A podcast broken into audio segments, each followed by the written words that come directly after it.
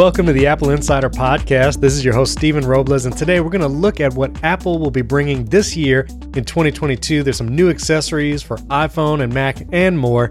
This episode is brought to you by Truebill and Masterclass. And for this very first episode of the year, my friend Wes Hilliard's joining me. What's going on, Wes? Hey, Stephen, uh, just dealing with whatever sickness is going around that isn't COVID. So, Oh my goodness. Yeah, it's all over the place. It's all over. just been coughing, you know, that fun stuff. Yeah, and it's like getting a cold is now hyper stressful because it's like, is it a cold or is it COVID? That's that's the game show we're all playing now. You can, I mean, you can still get colds. You know what I mean? It's like it's not this uh, all COVID or nothing. I saw some news article saying something like uh, first person with COVID and the flu, and they're calling it like like it, it was some combination of words of co- uh, coronavirus and flu or some nonsense. And I was just like, get get out of here! I don't want any of this. I thought you were going to say Cthulhu because it's like co-flu. yeah, yeah, there we go. That's, know? that's probably what it was. Well, this is not a COVID episode, and so we're we will try not to cough. Well, I'm going to edit all the coughs out, so you know we might have a two-hour recording uh, edited down to 45 minutes. So we'll see. But I wanted to say, if you missed our 2021 year in review episode, special guest Jason Aten joined me. It was the longest show I think I've done an Apple Insider yet. It was like two hours, but it was a lot of fun. We went through everything Apple announced in 2021, kind of our favorites from the year, looking back at those things. And now in this episode, we're going to look forward to see what Apple will be bringing this year. Mark Gurman had some leaks and rumors that he believes things that we should be looking for in this next year. And Apple actually announced some things that are definitely coming. So we'll talk about that as well. I do want to mention that it's CES this week.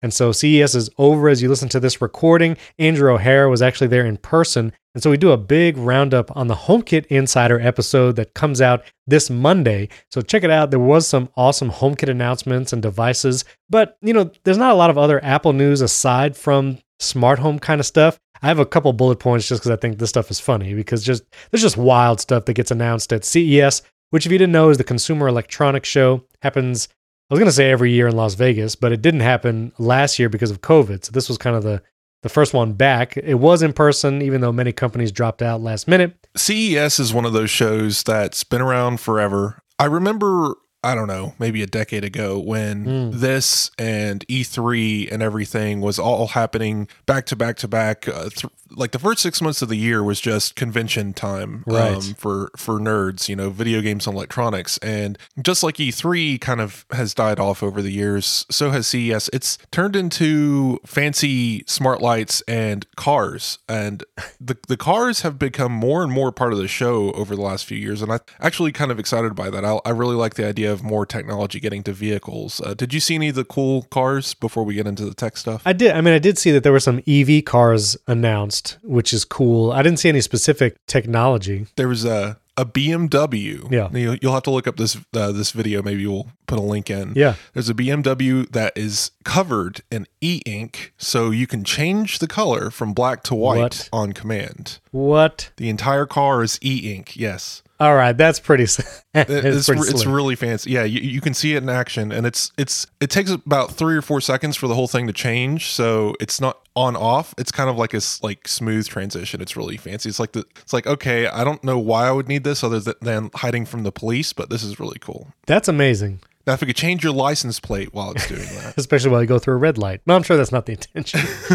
you know, that actually made me think this was not a CES announcement, but if you've never heard of this technology, it's called Vantablack, and basically it's this material that I don't know. I don't know if it absorbs all colors or absorbs zero colors, but it is a, a compound that is like 100% black. And I'll put a link to this website. The website is Surrey NanoSystems, and they have kind of been developing this technology. But you put this on anything, and it literally looks like a hole. Whether if you hold a piece of it in your hand, like they have a picture of it, I'll put this as the chapter art, of course, so you can see it. But you can put this on your hand, and it literally looks like there's a hole in your hand. Like no light or color is reflected in it. And they actually have a BMW, which made me think of it, covered in this Vantablack material. And it looks amazing because there's just nothing blacker than this. You know, it's just kind of a, a pretty cool material, whatever it's called. So I'll put a link to that website if you're curious. But uh, I'm down for cars being covered in e-ink and stuff. That's pretty. That's pretty sweet. all right. Uh, and, and last thing on cars, we can move on. Yeah. Um, Sony announced their electric vehicle. What? I missed that. So yes, Sony Entertainment announced their electric vehicle. So that gives me hope for an Apple car. If Sony can do it, Wow. I mean, come on. Apple's right behind them. Sony is gearing up to make its own electric cars. Yep. I will put this. Actually, It actually doesn't look half bad either. That's interesting. yeah, you know, sed- sedan. What is that? Like a crossover, like a, Yeah, a yeah, sedan yeah. ate a SUV and stopped halfway, kind of thing. yeah, it's like my Kia Soul. Yeah. It's one of those crossover uh, terrible things. But anyway, I will put uh, that link in show notes. It's pretty slick. So uh, some other things announced at CES that I just thought was hilarious. LG announced a 97 inch 4K television. It's rumored to come out at $40,000. So if you just want the biggest TV available, TCL, which is a technology company, you know, they make TVs. If you've heard seen them in like the stores, they're working on some AR glasses which I think was interesting just because you know all the rumors about Apple doing AR glasses. They actually are also working on them using some kind of micro LED display, using optical holographic waveguide technology. I don't know what all those words mean, but cool they're working on it. TP Link has a Wi-Fi 6E wireless router with motorized rotating antennas. This thing looked wild. Like I guess it would follow you around the house to optimize the Wi-Fi connection to your device. I guess that was interesting.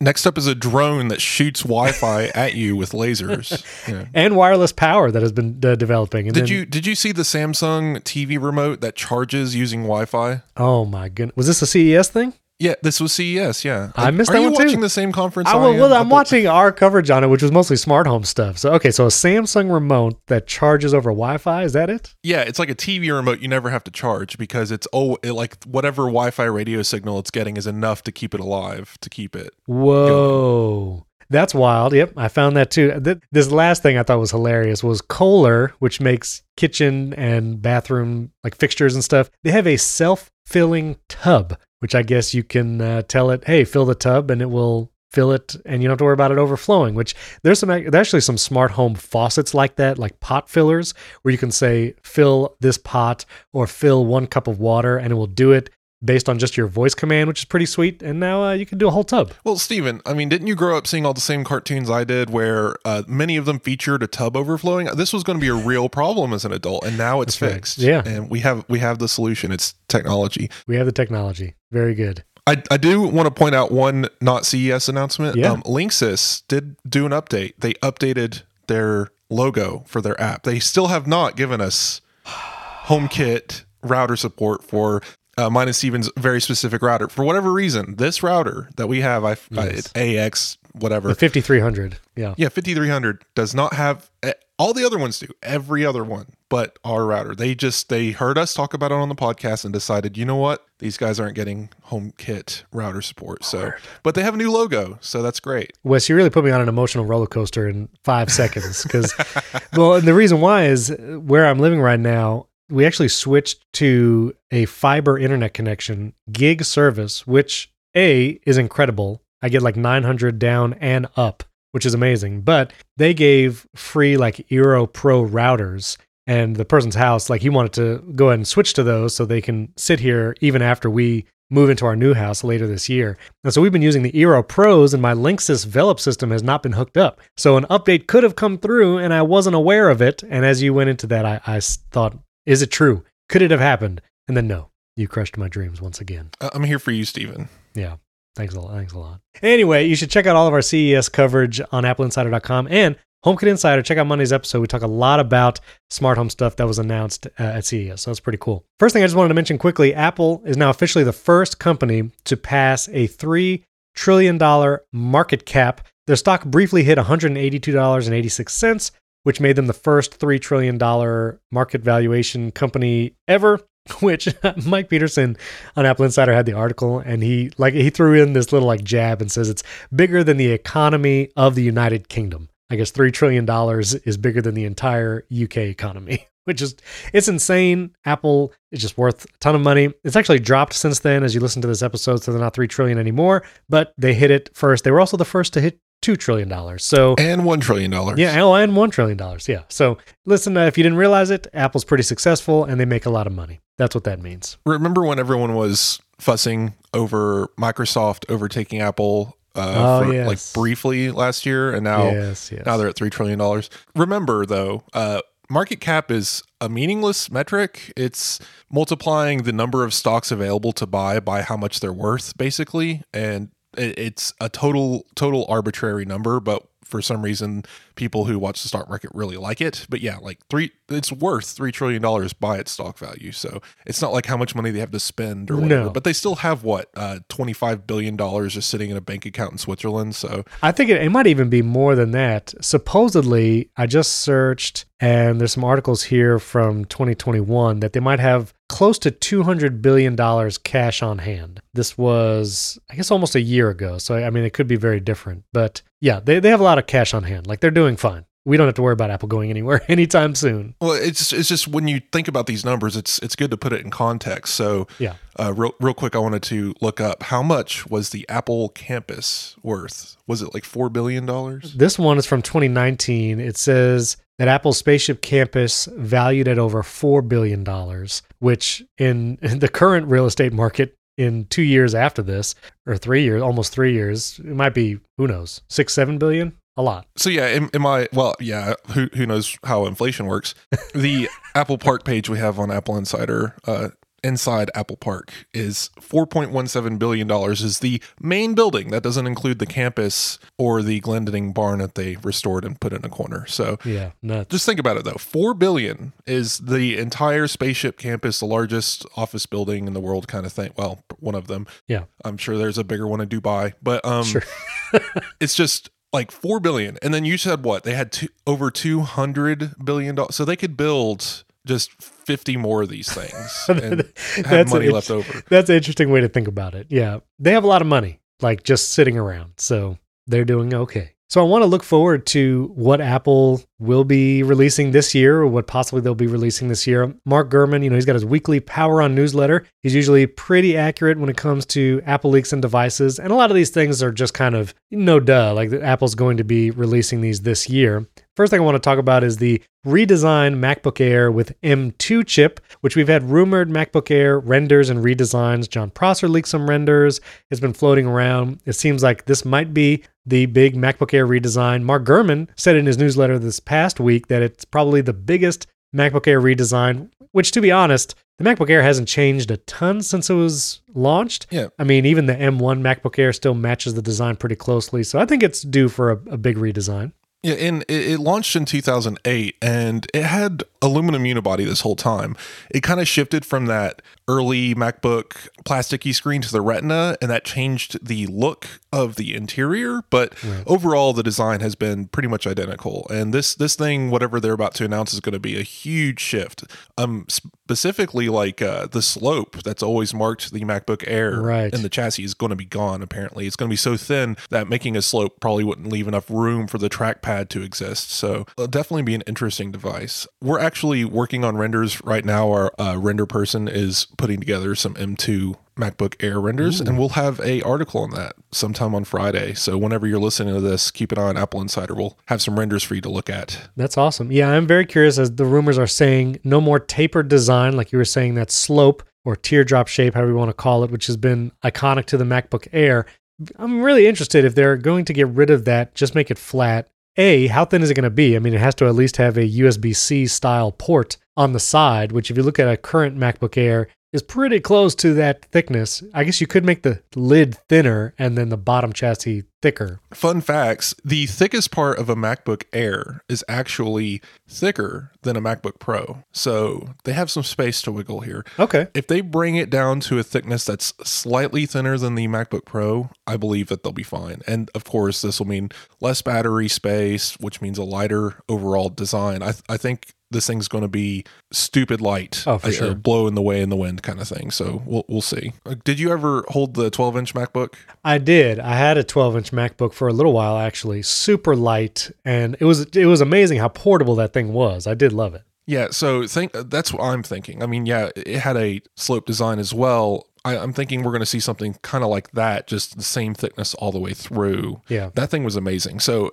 imagine that body with a bezel-less display with a notch, and that's pretty much your MacBook Air, is, is my guess. Yeah, that'd be pretty sweet. I'm also very curious about the whole M2 naming convention. It makes sense because M1 went into the MacBook Air base level MacBook Pro, which Gurman says will also get a refresh, most likely with the M2 chip. And, you know, I understand pros and prosumers will understand the difference between M1 Pro and M1 Max, but I feel like there is going to be some discrepancy when we get to an M2 chip, which is out and is really part of the advertising. You know, even when A12 was in the iPhone, but the iPad Pro would have an A12X. Apple usually didn't promote or market the chip names as much. I mean, it would be on the website and you'd be able to see what it is, but it wouldn't be like a selling feature. I feel like the M1 was such a, a big part of the marketing of those initial devices. And now M1 Pro and M1 Max are a big part of the MacBook Pro lineup, assuming that will also be a big part of the Mac Mini and larger iMac.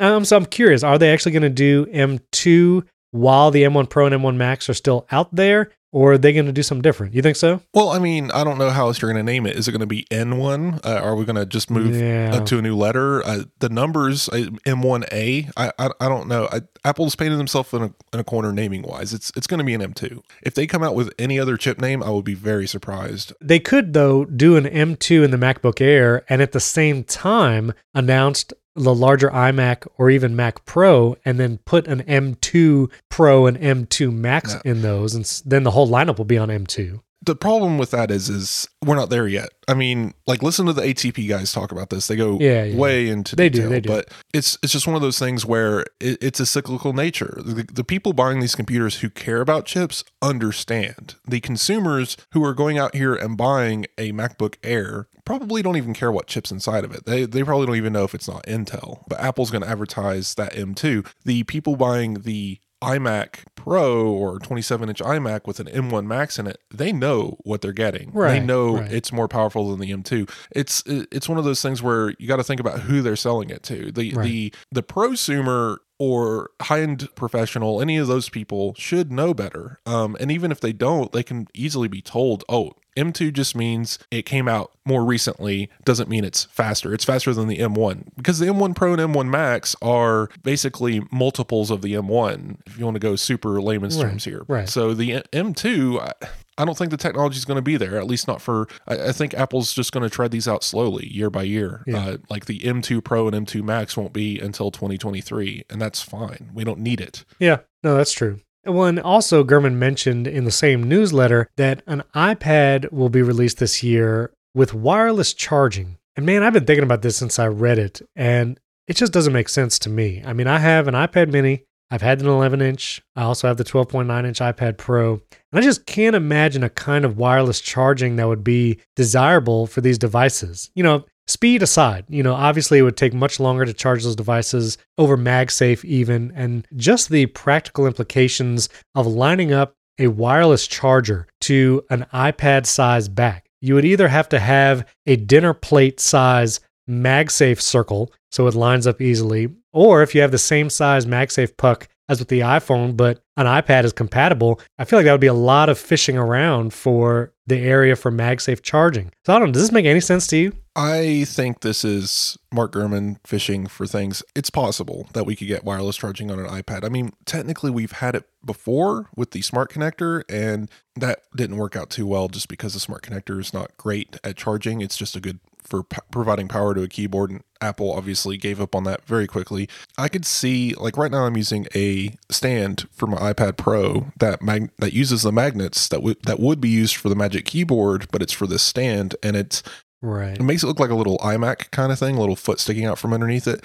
I could totally see like a a conductive surface on the back of this just providing power to the iPad. But again, it's what's the use case for it? Because if I'm using it this way, I'm using it at a desk with a key- cable connected with a keyboard or whatever. Like this is Apple leaning heavily into wireless, and unless they plan on coming out with a portless iPad, I don't really see the reason for it. Yeah, and I, I mean, they just put USB C on the iPad Pros and the iPad Mini. And like you were saying, we kind of have a smart connector that's wireless now. You know, I, I guess you consider the Magic Keyboard, you can plug the USB C charging cable into the Magic Keyboard itself, and then the iPad charges through the smart connector. Yeah. So, yeah, that's like kind of a wireless, but Well, wireless is a misnomer any, anyway. So Right, a, right. wire's coming in from somewhere. If it's the stand or the iPad, you know, where where's the cable? But I could see a use case where something iPad Air, iPad Mini uh, could definitely use the iPhone version of the MagSafe puck and just slap it on the back. The batteries in those are huge, but they're not so big that I don't think that the current it's not going to be an issue, especially at 15 watts. It should be enough to float the battery. I don't think it's going to be anything amazing, but Yeah. it could just be a convenience factor. If you're filling your house with these MagSafe things, why not be able to just slap it onto an iPad to keep it alive or charge it when it's not in use kind of thing? Yeah, my, my other thought though was like MagSafe accessories. Like I'm going to talk about it in a little bit. The new Belkin three in one that I got. You know, you wouldn't really be able to charge an iPad. Even an iPad Mini would obstruct the other charging uh, pads or charging areas of something like a Belkin three in one or even a Nomad type wireless charger. Those are definitely designed for iPhones. I think uh, we'd have to see a rethink on if if we wanted it to be truly universal, Belkin would have to rethink how they position those. But I think Apple is doing what it usually does and isn't thinking about what other companies are doing and they're Right. thinking about what Apple's doing and what Apple does is they sell a MagSafe thing connected to a cable and that's Right. it ignoring the existence of that little folding guy that they pretty much got rid of already but um Right. what was it $130 for a The MagSafe Duo. duo that's it Yeah. Duo. now I will say the MagSafe Duo. I actually went on a little road trip recently. I bring those MagSafe Duos for my wife and I because if you have iPhone, AirPods, and an Apple Watch, it is pretty convenient. I mean, they're a good travel charger travel charger. Yeah, not for like a desk or a nightstand. It's not not great for that, but definitely like it for travel. This episode is brought to you by our friends at Masterclass. Guys, you've heard me talk about Masterclass before. I absolutely love Masterclass. With Masterclass, you can learn from the world's best minds anytime, anywhere, and at your own pace. You can learn scientific thinking from Neil deGrasse Tyson. You can learn about music composition for film with Hans Zimmer, acting from Samuel L. Jackson, and cooking from Gordon Ramsay. With over 100 classes from a range of world class instructors, the thing you've always wanted to do is closer than you think. I love Masterclass because you can do it on any device. You can watch their videos on your iPhone, iPad. They have an incredible app, even on the Apple TV, or just stream it in the web. Each lesson for a course is about 10 to 15 minutes long, so you can do it on a lunch break or binge an entire class in a few hours. It would be worth it. One of my favorite classes is The Art of Negotiation with Chris Voss. I read his book, I've seen his TED Talk, but his masterclass really gets into the details and teaches you how to communicate with clients, with bosses in the workplace. It's an incredibly valuable course, literally for anyone. If you ever have to talk to another human being, I recommend his course. The cinematography and quality of the videos are amazing. And if you do something like a cooking class, they have high quality downloads that is basically like a cookbook that you get when you take those courses. I also love watching them on my phone because then there's a little toggle where you can go into audio only mode and listen to a class just like a podcast, like you're listening to this right now. I highly recommend you check it out. You can get unlimited access to every masterclass, and as an Apple Insider listener, you get 15% off an annual membership. And you want to do that annual membership because then you can watch classes all this year. Finally learn how to do the thing that you're passionate about. So go to masterclass.com slash Apple Insider today. That's masterclass.com slash Apple Insider for 15% off Masterclass. Our thanks to Masterclass for sponsoring this episode. All right, well, Mark Gurman also had some other things in the same newsletter. He said we should be seeing an updated iPhone SE with 5G. There'll be three new Apple Watches this year, which we've heard this rumor before an SE Apple Watch, Series 8, and this rugged version that we've heard rumored several times. But what I think is interesting is the iPhone 14 rumors. Now, actually, just before we recorded, also, leaker Dylan DKT on Twitter corroborated this whole hole punch style iPhone 14. And that's the big change that's rumored is instead of a notch on the iPhone 14 lineup, we'll now go to a hole punch that just has the camera sticking out of this hole. And instead of a round, like a complete circular hole, the rumors now say that it'll be kind of a pill shaped or elongated hole punch for the camera. And most likely, I would think the Face ID dot projector that actually you need for the Face ID thing. So it's an interesting renders. We have renders by our guy Apple Tomorrow on Apple Insider as well. So it seems like it's been corroborated by several sources about this hole punch in the screen. Yeah, the hole punch is probably happening centered on the display. That's all fine. I don't know about this uh, pill shape. I think that image I did see it. It I think that's just the casing without a display over it, and the display cover will actually just make it uh, cover on like show only the camera. Oh. Infra- infrared's weird. I, I think it can go through without. I don't think it's going to be obstructed by The screen. glass, or they can at least code it or whatever uh, in a certain way to allow it to pass through. So I, I I could still see this just being a simple circular hole, but you know, Right. we'll see. Well, actually, and as you say that, you know, if you have the attention aware Face ID unlock, which if you didn't know, if you go into the settings, Face ID on an iPhone, you can choose to have to be looking at the phone to unlock it, or you can turn that off, and that's called attention aware. Your eyes actually have to be on the phone, and that works through glasses. I wear glasses, and so Face ID works through that, so we can see your eyes through the glasses in your eyeglasses. So yeah, I would think a glass screen would be the same. It would be able to project through that without an issue. They would just have to adjust for the refraction, I guess. But yeah, I don't Right. think I don't think it would be an issue. And then finally, from Mark Gurman's newsletter, the Mac Pro and Mac Mini should be updated this year as well. These are some of the final computers to move to Apple Silicon, the larger iMac being one, the one model of Mac Mini that is still being sold on Intel chips that has up to 64 gigs of RAM and stuff like that still needs to be updated. And of course, the Mac Pro, but Apple Silicon version. Gurman is actually saying the Mac Pro version with Apple Silicon could include a chip with up to 40 CPU cores, which is a 4x increase over the M1 Pro and M1 Max. Those have 10 CPU cores and a 128 core GPU. So if you do all the math, it would be very powerful, especially compared to the new M1 Pro and M1 Max MacBook Pros. I think you just took the number and multiplied it by four. Right. It could very easily be just like a four CPUs uh, threaded together here. Uh, the M1 Max just. I, I know the current ones don't have like uh, the, their proper bus connections. I know Mike's really into this. Mike uh, Wuerthele at uh, Apple Insider, he's really into this stuff and can just look at a chip diagram and be like, I know exactly what everything here does. Um, Right. and he he described it basically as uh, right now it looks like the M1 Pro and M1 Max don't have the connection points to uh, basically put two of them together, but Apple can always build those in. So Yeah. I, I'm wondering if uh, we get a new chip for the Mac Pro and they call it something else. M1 Pro Max is uh, my joking name here, but uh, yeah, combining all the words. But um, They could also put a different letter. I mean, they could use a different letter for the Mac Pro level stuff, maybe even the larger iMac. Yeah, I, I don't know. I, I think that would just complicate things. Again, I, I like we said before, the professionals who are spending fifty thousand dollars on an on a Mac Pro, they know what they're getting. They know what they're looking for. the The name is arbitrary, but Apple, from a marketing standpoint, I feel like they're going to keep it all the same. M ones across the line, M twos next year. You know, Yeah. I expect this to just be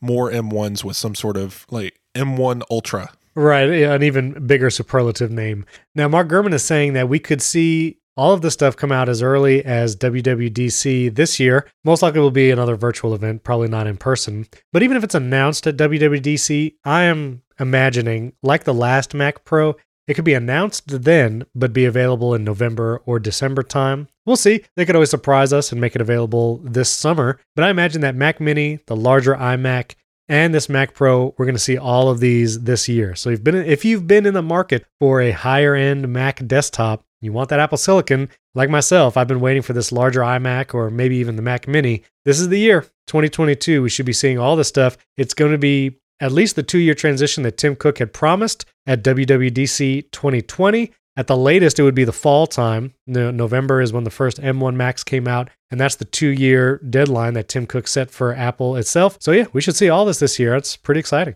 Well, we could also see an updated Mac Pro with some uh, re- more recent Xenon processors and whatnot from Intel. True. Uh, just just because it's uh, the the final death throes of Intel, giving uh, those guys who still need to boot into Windows and stuff something to have um, on on that end. Because when was the Mac Pro last really updated? Uh, 2020. I think it was 2019 is the, the last model. Yeah, right. So I, I could see Apple throwing out just a maybe even like a subtext on a on a screen. They won't even say it on stage. It just says, "By the way, there's also these new Intel Mac Pros." But Oh, yeah. I don't know. Did, did you hear about Intel's uh, tantrums uh, on stage? I heard Intel had like a super powerful chip or something that they announced. Oh no, it's not. Well, it's the i9. Oh. but just uh, the newer, the another Lake version. Oh, I see. um, Alder Lake i9. Anyway, this thing is supposed to Alkali Lake from X Men. Oh no. Um it's just another Lake processor. We've been again, I don't fully understand the naming here, but these guys have basically been just newer versions of whatever they released in 2016 or so and just overclocking and adding cores and overclocking and adding cores to try and compensate for, you know, this is why Apple dumped Intel finally because we've spent the last five years with essentially the same chipsets. And here we are again, this i9 processor from Intel, and they're like, hey guys, look, it's peak power is better than the M1 Max, but it's you know in the corner it says it takes the power of the sun to get there. So i'm i'm just not sure what intel's doing but every time they mention apple in, in a keynote or on an ad it's just shooting themselves on the foot. They just need to pretend apple doesn't exist at this point because apple's doing the same to them. It's not great it's not a good yeah. look What also Apple like in their M1 Pro, M1 Max event, they didn't really mention Intel specifically. They kind of just compared it to the top of the line Windows PCs, or they said gaming laptops, kind of like a kind of like a general thing because it's not just Intel that they're competing with anymore. I mean, AMD, the Ryzen chips, you know, there are other competitors out there just Intel. And so I agree. Intel should not be mentioning Apple specifically. You know, if they want to say this is the fastest chip in PCs or whatever, which I don't know if they can say with all the AMD stuff out there, but yeah, they they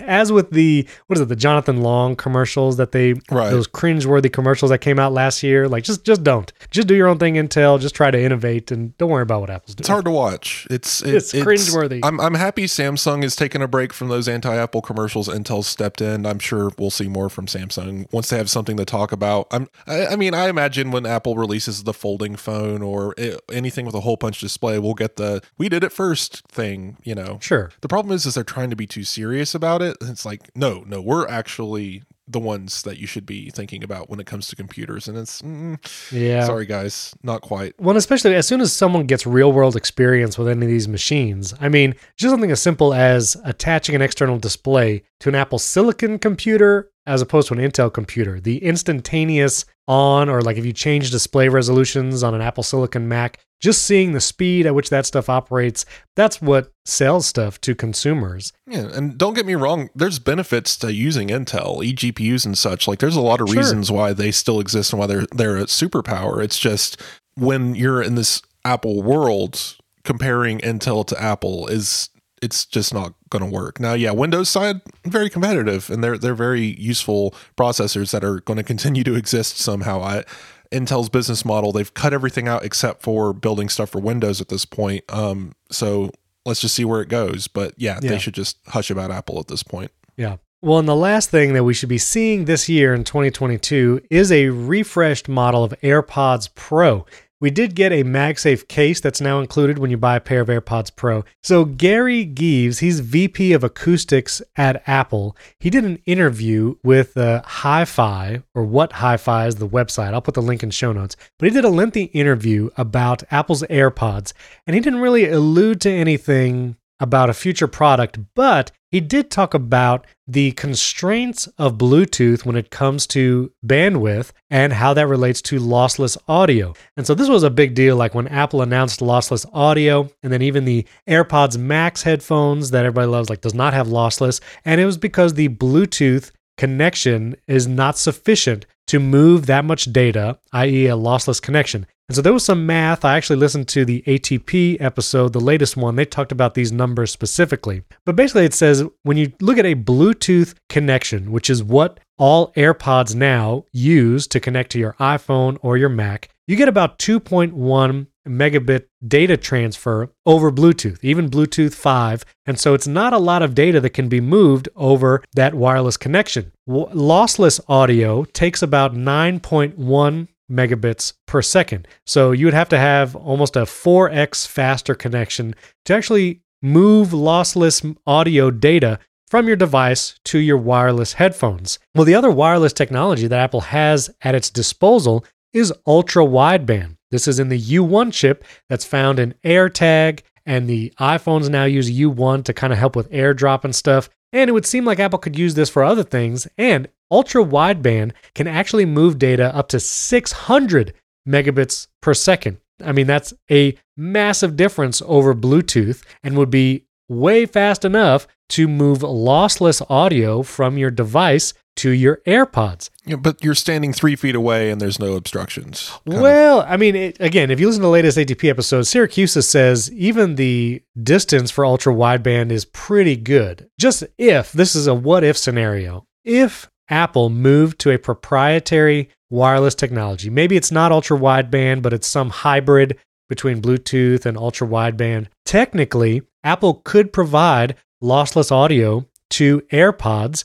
It would take new devices because none of the current AirPods have ultra wideband or anything in it. So it would be new devices. But these new AirPods Pro, this could be one of the selling features. And not only would it be lossless audio quality for music and such, but one of the things that is challenging as a audio recorder or a podcaster is you can't use wireless headphones for monitoring yourself live because of the delay. There's a big delay as you talk into a microphone and as that audio goes to your computer and travels over Bluetooth to your AirPods, you can't listen to yourself because it's super delayed. Wireless protocol as fast as ultra wideband like 600 megabits it would be such low latency that you could use it for live audio monitoring. So you could use your AirPods Max wirelessly or your AirPods Pro wirelessly and monitor your own voice and the other people. And it would make it so you can, you know, if you're on the road or you just want to use wireless headphones because you're doing a video podcast, it would make live monitoring possible. So I think this is an exciting idea and possibly might be one of the features that makes AirPods Pro 2 desirable. Well, generally speaking, from the scientific side of this, radio signals are all radio signals. Uh, Wi-Fi, Bluetooth, U1, it's all just nomenclature piled on top of radio frequencies. Right. So, you know, just getting past all the weeds of the naming, it doesn't really matter what it's called. Um, Apple could just come out with a codec, call it whatever it wants, and it's just a better bandwidth than Bluetooth. Right. I think I think a lot of people get caught up in the naming because that's just what the world, you know, we call everything Bluetooth. That's fine, we, or Wi-Fi.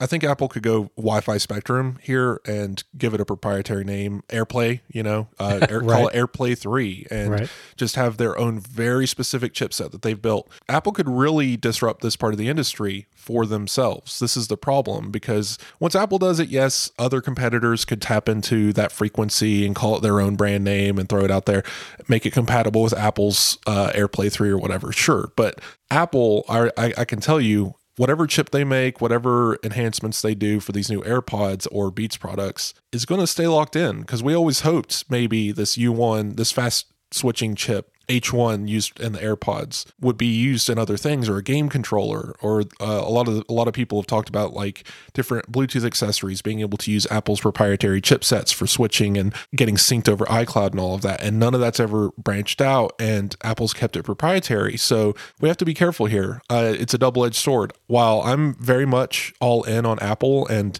will definitely buy whatever AirPods Max or something can do these capabilities just wonder if Apple's going to play along with the industry and let anyone else tap into this, or if it's going to remain proprietary. Because while these provide amazing technologies to us Apple users, I wonder what's it preventing us from getting, like that fast switching game controller and stuff. It- It's just one of those things. And supposedly, you know, ultra wideband, other companies can use things like the U1 chip. I think it's actually licensable for the companies to incorporate it. But if Apple went this direction and did some kind of proprietary wireless technology like Wi-Fi, like faster than Bluetooth, but you know, better than Wi-Fi, which this is why HomePods have lossless audio, is because they pull it over Wi-Fi and you can get fast enough data rates to do lossless. It would be curious if they continue to include a Bluetooth chip in AirPods, or will it just be this proprietary technology? And that would be unfortunate because I know, like my son, who I got him a pair of AirPods 3 for Christmas,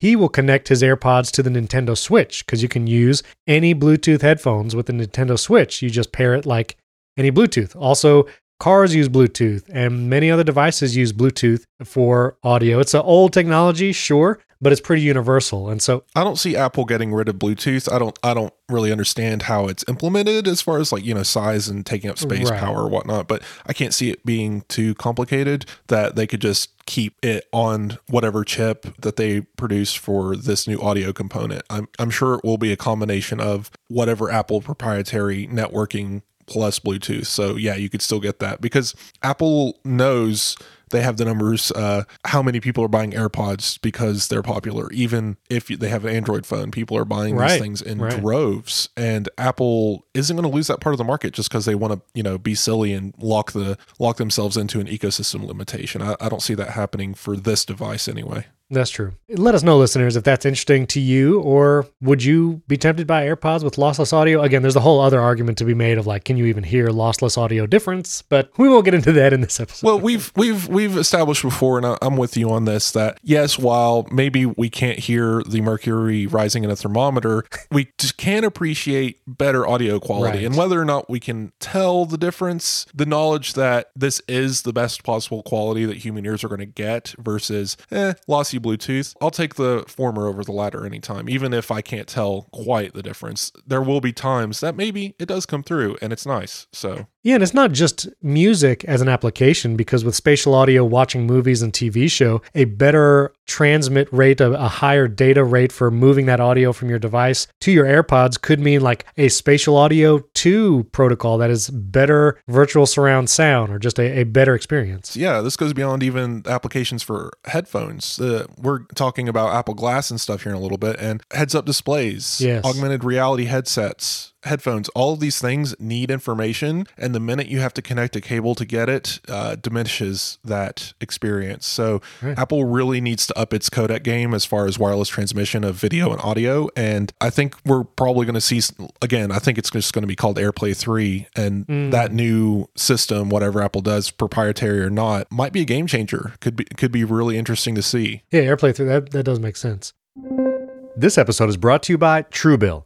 Over the past couple years, you probably, like me, signed up for some streaming services that you should probably cancel or other subscription services you don't want anymore. But it's sometimes hard to figure out and remember all the things that you signed up for and you're paying for monthly. Well, Truebill is a new app that will help you identify and stop paying for all those subscriptions you don't need, want, or simply forgot about. On average, people save up to $720 a year with Truebill. Because companies make subscriptions hard to cancel, Truebill makes it incredibly simple. You just link your accounts, and Truebill will cancel your unwanted subscriptions in one tap. And your Truebill concierge is there when you need them to cancel unwanted subscriptions so you don't have to. I have to tell you, I actually started using Truebill several months ago, and it's an incredible service. Yes, they will actually cancel subscription services for you. It's very private, very secure. They use Plaid to communicate with your bank or credit card info.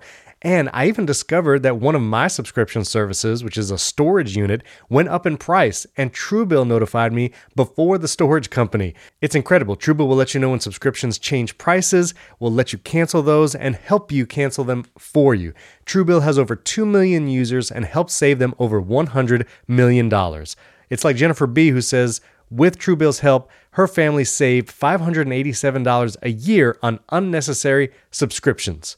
So don't fall for subscription scams. Start canceling today at truebill.com slash Apple Insider. Go right now to Truebill, that's T-R-U-E-B-I-L-L, truebill.com slash Apple Insider, and it could save you thousands a year. Truebill.com slash Apple Insider. Our thanks to Truebill for sponsoring this episode. And I just want to mention these briefly, some things that will be coming in the future. Now, the Apple VR headset, Mark Gurman is actually pretty convinced that we're going to see a VR headset from Apple this year, 2022. So we'll see uh, if that actually comes true. This is the year for VR headsets. Uh, PlayStation VR 2 was announced this week. Not as a part of CES, Sony just snuck it out. Okay. Well, they've they've been talking about it for a while, but they're revealing more information. Like each eye gets 4K high res, 120 hertz. It's the specs are insane. It's going to cost like eight hundred dollars probably. We don't know. Right, right.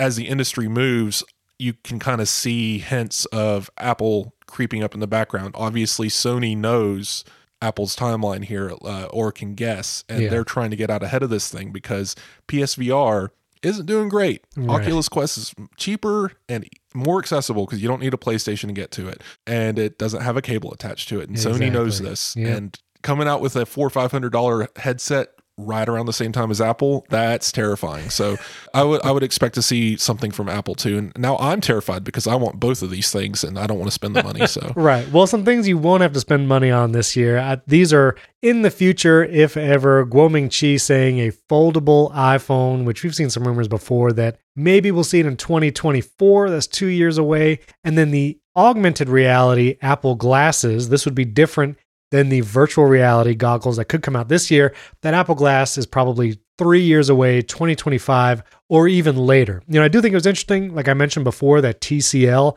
at CES announced that they're actually developing and have a pair of AR glasses right now. So that kind of makes it feel a little more tangible that we could see this in the next few years, but probably most definitely not this year, at least from Apple. I think people need to adjust their expectations. They expect to get these A- AR glasses. We, we're dubbing them Apple Glass. Jon Prosser said the name. I'm sure. Yeah. Who who knows what it's going to be called? But these AR glasses, they're not going to be like you put them on and you're in a different world. That's virtual reality, and you're not going to put them on and suddenly instead of seeing a uh, a bench, you see a couch. You know, it's not going to alter your reality, which is Right. called a mixed reality glasses. Mm. These are augmented reality, which, as lame as it might sound, uh, it'll be a game changer because you can wear it on your face. It'll be just like something like Pokemon Go, where Right. you can just stick digital objects in the real world. It's going to be aware of your surroundings. Uh, we're expecting Apple to use LiDAR to know what 3D objects are nearby and can just adjust what is being shown to that so that you get the right size object. Like so you don't get a 25 foot Pikachu in front of you. It's the, you know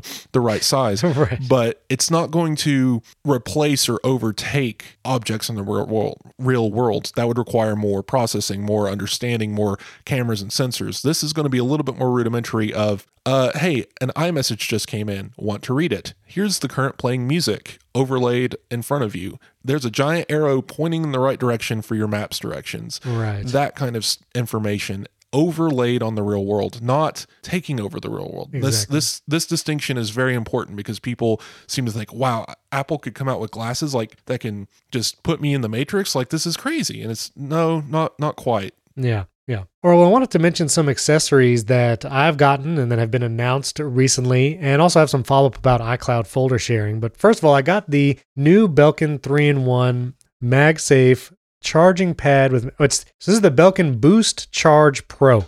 And so this is a 3 in 1 charger for your iPhone, AirPods, or just kind of a Qi charger in the middle, and then Apple Watch. Now, I've had the Belkin 3 in 1 that looks like a standing tree, and I've used that for since it came out. Really love it. Still prefer it for some things, but the reason why I got this new Boost Charge Pro is it has faster charging for Apple Watch Series 7. Apple announced 33% faster charging with the Series 7, but if you use something like the older Belkin 3 in 1 or anything but a proper brick and the USB C to Apple Watch charging cable from Apple, you don't get that faster charging. So this Belkin 3 in 1 supposedly gives you that faster charging for Apple Watch. And I will say, I've used it for maybe three or four days now, and I have noticed a significant difference in charging speed for my Apple Watch. I wear my Apple Watch to sleep because I do sleep tracking, and so it's noticeable to me because I charge it twice. I take it off as soon as I wake up in the morning and charge it as I get ready, brush teeth, shower, that kind of stuff, and then I will throw it on the charger at night if I'm watching something real quick or, you know, like 30 to 40 minutes before I actually go to sleep and I'll charge it then. So it's never really sitting on the charger for more than an hour at any given time. And since I got the Apple Watch Series 7, charging it with the older Belkin 3 in 1 like tree style charger, it rarely got to 100%. It did sometimes. If I took a little too long to get ready in the morning, I would see it hit 100% because you get that notification on your iPhone. But with this new Boost Charge Pro, this flat length charger, it hits 100% almost every time I throw it on there and go get ready or throw it on there and go to sleep. And so that faster charging is definitely noticeable. Now, the design of this is a flat style, so all three devices are in a row. You got an iPhone MagSafe puck that's kind of elevated above the platform. You have a little indentation for AirPods, and then you have the Apple Watch charger. Now, if you wanted to travel with this or move it around, it's definitely more compact. The tree style charger doesn't fold at all, you know, it just kind of sticks up there. But it does take up more surface area on a nightstand because it's laying in a row. The tree style, you actually had your watch and phone floating, and then the base of that tree had the AirPods charging Qi place. And so when it comes to like functionality and design, I did prefer that tree style charger. Also, because you could actually see your iPhone because it was actually being held upright at a slight angle, but it was being held upright. And your Apple Watch was being held upright as well, like elevated. So, depending on how high your nightstand is, I liked the tree stand for that kind of visibility and because it took up a smaller surface area. But because I appreciate the faster charging, and if I ever am in a hurry and want to charge my Apple Watch as fast as possible, I do like that faster charging, and I have enough nightstand area where it wasn't too much of a, a hassle. And while I don't prefer because it's not elevating the phone or Apple Watch, I do like this three in one. So it's 150 bucks from Belkin. It comes in black and white. Uh, it took a little while to get in because you know it's a new product, but I do like it, and so I'll be sticking with it. I go through these chargers a lot, so sometimes review units. I, I right now I have uh, Satechi's new answer to Belkin's three in one. I don't have the brand name in front of me, but it's just another one of those concepts where the MagSafe's hovering in the air, the Apple Watch is at the base, and the AirPods can charge on a little mat. Pretty handy. I, I like this for my desk. It has the reflective aluminum, which is great because I have a, a, black glass desk, so it kind of blends in. At my bed right now, I'm using, I, I moved my bedside chargers away, so I have to get up to access my devices. I don't want to. That's a lot. That's a life hack. You got to get up to turn off the alarm. Yeah, uh, because this this thing, it's the nightstand NY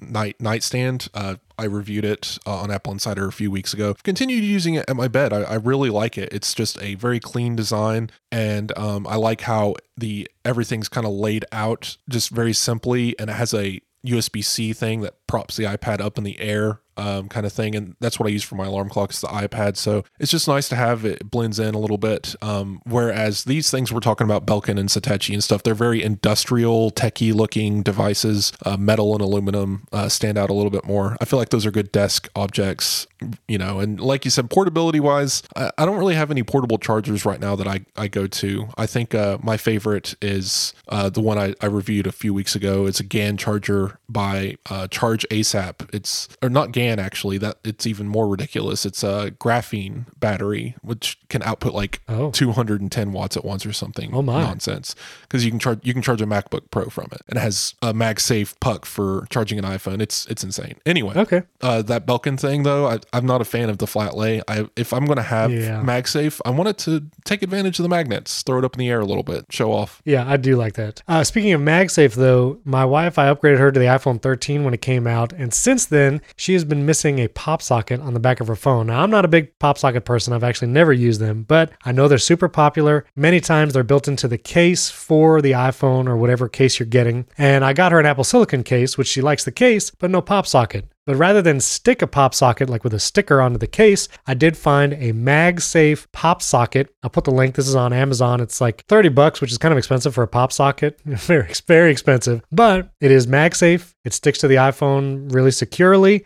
and she really likes it. You know, you do have to take it off if you want to charge via MagSafe or if you're going to put it on a car mount that's MagSafe. But that's the beauty of MagSafe. It just pops off. But I actually got my mom one of these as kind of like a Christmas thing because I got her. I upgraded her to an iPhone 13 as well. She got she has the regular size iPhone, not the mini. It's big, uh, it's heavy, kind of for her. So I figured, you know, why not? She's never had pop socket before. Let her try it out, and got her the, one of the MagSafe ones, and uh, it's great. And it sticks on. It's a really strong grip. Um, very surprising that like if you were like wondering, oh well, you know, the point of pop socket is is it's stuck to the phone. It can't come off. This thing is on there unless you just try to sling it across the room or something. It, right. It's that phone is not coming off. It's uh, really cool. The only thing that you lose that other pop sockets can do is uh, I've seen other people use pop sockets as like stands to prop a video up for like watching right. watching a video and uh, or portrait orientation on the desk or something. You you can't do that with this because it's centered perfectly in the back of the phone. But it is cool. Uh, I I would never use pop socket, but I thought this was a interesting little accessory. Yeah. I want to jump around here real quick. Marques Brownlee actually tweeted a USB C cable that he got that to charge a device like your MacBook Pro, it actually has a little LED screen on the end of the USB C cable that tells you how many watts is being used for charging. And so if you plug this in to your MacBook Pro, you'll see 60 watts or however many watts it's being delivered. And you can kind of see like how many watts is it charging with right this second? And this little LED numbers uh, has it on there. Now it's like because he tweeted it out, and then I think um, Snazzy Labs guy Quinn Nelson also tweeted it. It is now out of stock. Can't get it anywhere. but I'll put a link in show notes in case it comes back in stock. Pretty nifty little feature. I'm always pretty uh, not skeptical, but I'm very careful about the USB C cables I use to charge my devices because you never know. But I figure if Marques Brownlee and Quinn Nelson and a bunch of other people are now using this cable, we would know about any issues. So I think it's a cool idea. And you could see, you know, also your iPad mini or Pro or Air, you could see how many watts it's pulling as it's charged. So, yeah, I thought it was a cool idea. Also, my last Apple product of 2021 was delivered, I think it was on New Year's Eve. I got the Apple polishing cloth finally shipped. You know, it's still weeks out if you order one right now. But it's a $20 polishing cloth. It was a big deal a couple months ago. And I don't know, man. I will say it's fine as a polishing cloth. But after I heard John Gruber talk about this on the talk show, I had bought some Whoosh polishing cloths and cleaner. Whoosh, like W H O O S H. I'll put the link in show notes. These were actually the polishing cloths and cleaners that Apple used to use in Apple retail stores. I don't know if they now have to use the Apple polishing cloth because it's like their own now. But compare the Apple polishing cloth to the Whoosh, especially for the cost. I actually think I prefer the Whoosh one. So I got it because it's an Apple product. It's got an Apple logo on it, and I kind of wanted to try it. But when it comes to actually preferring a polishing cloth, I think if you want to buy one, I would look at the Whoosh cloths and cleaning stuff. I think it's a good meme. You know, haha, funny Apple made a cloth and everyone bought it and it got sold out. But it's Yeah. it's a piece of cloth, guys. It, don't don't worry about it. You're not it missing is. out. You're Yeah. not missing out. It's a piece of cloth. You could go to Walmart and buy a similar cloth uh, for It's true. ten bucks. So Yeah, don't, don't worry about it. don't get FOMO. Don't get FOMO over it. I also wanted to mention, as far as Apple devices over the holidays, I've talked about the AirPods. I got my kids. I actually got my parents their first HomePod. I got them a HomePod Mini. They did already have an Apple TV. They used that to watch all their stuff. They cut cable a long time ago. They have iPhones and an iPad. But this is their first like smart speaker. And so I set up the HomePod Mini for them on Christmas, and they've actually been really liking it. I showed them, hey, you can check the weather, you can play music, you can set reminders, and you know a couple other things. And they've been using. it. I also gave them a smart plug. I gave them a Wemo smart plug as kind of their first smart home thing to try. I plugged it up to a lamp in their house, and they said they've been really like really enjoying it. So I don't know if you don't know uh, what to get. You know, someone who might not be super techie, HomePod Mini apparently liked by uh, by a lot of people. So there you go. They they really enjoyed it. Uh, another thing I got my mother last year sometime. It wasn't a Christmas present, but yeah, the HomePod Mini. She she loves it. She thinks it's hilarious. She forgets she can talk to it, but the fact that she can just walk up and touch it and Yeah. it starts playing whatever she was listening to, she's all about it. So Yeah, exactly. really really cool. It is cool. Well, actually, I had one piece of follow up I wanted to touch on because I was tweeting about iCloud folder sharing, and I've been using folder sharing with a couple non iPhone users. But someone tweeted at me and said you actually need to have an iCloud account to access a shared iCloud folder. And I wasn't sure if this was accurate because I had been sending it to an Android user and they had been downloading the files without an issue. What I didn't realize is they actually were downloading it on a computer where they had an iCloud ID. Like they have an iCloud account for something else. I think they might have a Mac as well. So I looked up the Apple support page, and I'll put this link in the show notes as well.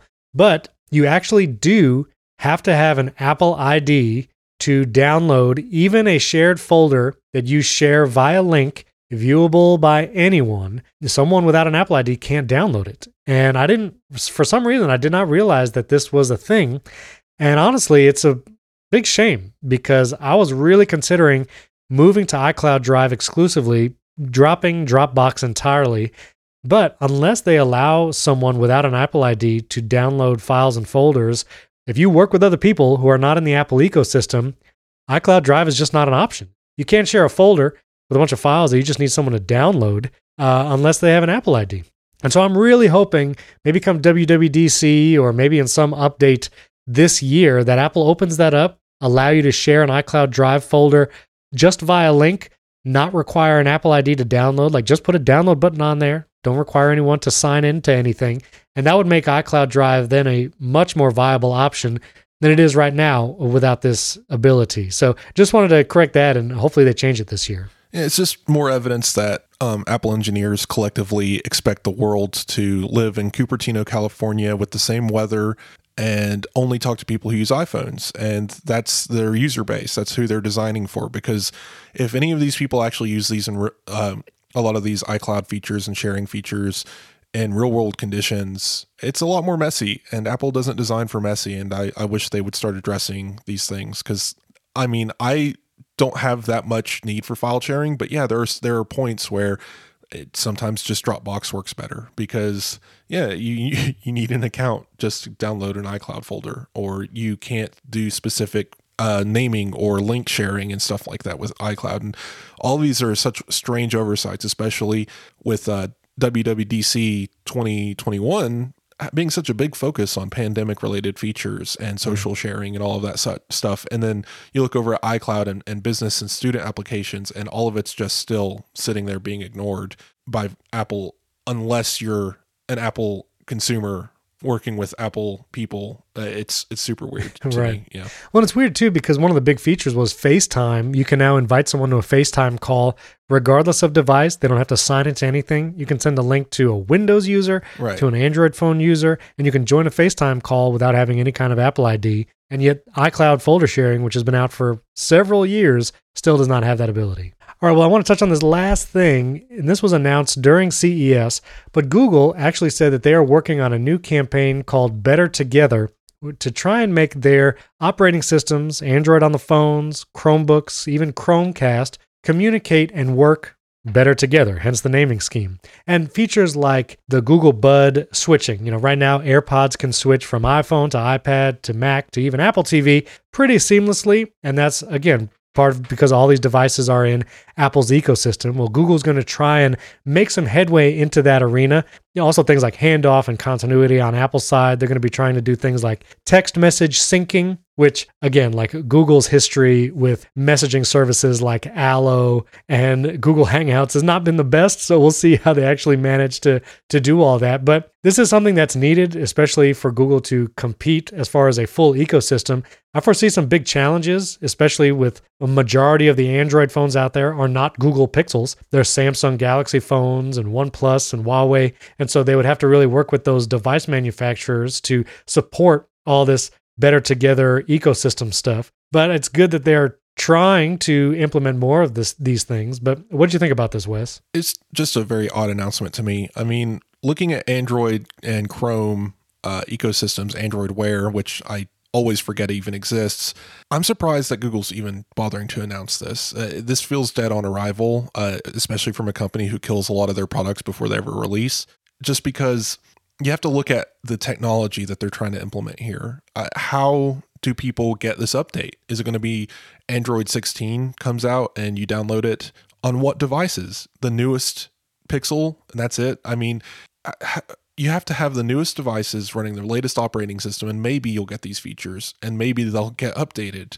to to work together. It's just Android's such a fragmented mess that I, I I'm very curious to see if they can pull this off. I I hope because uh, honestly, continuity and a lot of Apple's features there is the reason why I jumped ship from Android Windows back in like 2014. I remember that keynote when Apple showed off Universal Clipboard and showed handoff of apps, you know, typing a message, an email on your phone and it and the draft box just showing up on your Mac when you sit down at it. That was magical. Yeah. And that was eight years ago. And here we are. Google, I, I think they've announced stuff like this before even. And it's just quietly got pushed to the back because how are they going to implement this and I, and that's just one of the strangest things observing Google as a company is every time they announce something they always seem to ignore or just hope people forget the fragment, fragmented nature of Android and its operating systems how they, they- they're not going to they don't describe how they intend to get this done because it's unbelievable uh sorry no, no, I get it. one, it's just one of those things where I want this technology to exist for everyone because it's amazing, but I, I'm just very curious as to why even bother announcing it at this stage unless they're ready to ship it. And I don't think they're going to be ready to ship it. But Google usually does their keynotes shortly before Apple, uh, the Google, what, what is Google I/O usually happens in May. Yeah, Google I/O. So hopefully we see this in May, and hopefully they have something shipping this fall. But again, it, it makes me wonder how many Android users are actually going to have access to this technology, and what devices will you have to own to even get to do it. And that's kind of the the sad part here is a majority of users won't even hear about this technology probably for another decade, and that's just how this ecosystem works. So, unless they can figure out how to get better updating systems for main systems, yes, don't don't tweet me. I know how Android update works. They do security patches and such for everyone. I'm talking about Android, the operating system, the top level UI and GUI and all that stuff. Yeah. Uh, like ask ask everyone how Material You is going um, on the what five devices that have it. It's Yeah. just sad to me, honestly. Anyway, yeah. Well, we'll see. Again, Google I/O. And hopefully, maybe they'll announce something big. Who knows? But we'll, of course, cover any of that that might come out. But let us know what you thought of CES, what you hope for for 2022. You can tweet at Wes and myself. Our Twitter handles are in the show notes. Thank you to those of you who have given a five star rating and review in the Apple Podcast app. If you haven't done that yet, it greatly helps the show. So go to Apple Podcast app on your iPhone, iPad, or your Mac, hit the five stars and leave a little review. Just tell us what device you're looking for this year if you're not sure what to write, and that helps out the show. You can also support the show with $5 a month, either directly in Apple Podcasts or at patreon.com slash Apple Insider. You get an ad-free version of the show and early access. And it's great to be back in this new year. Again, tweet at us if you have questions for the show. We'd love to hear that as well. Thanks for tuning in, and we'll catch you next time.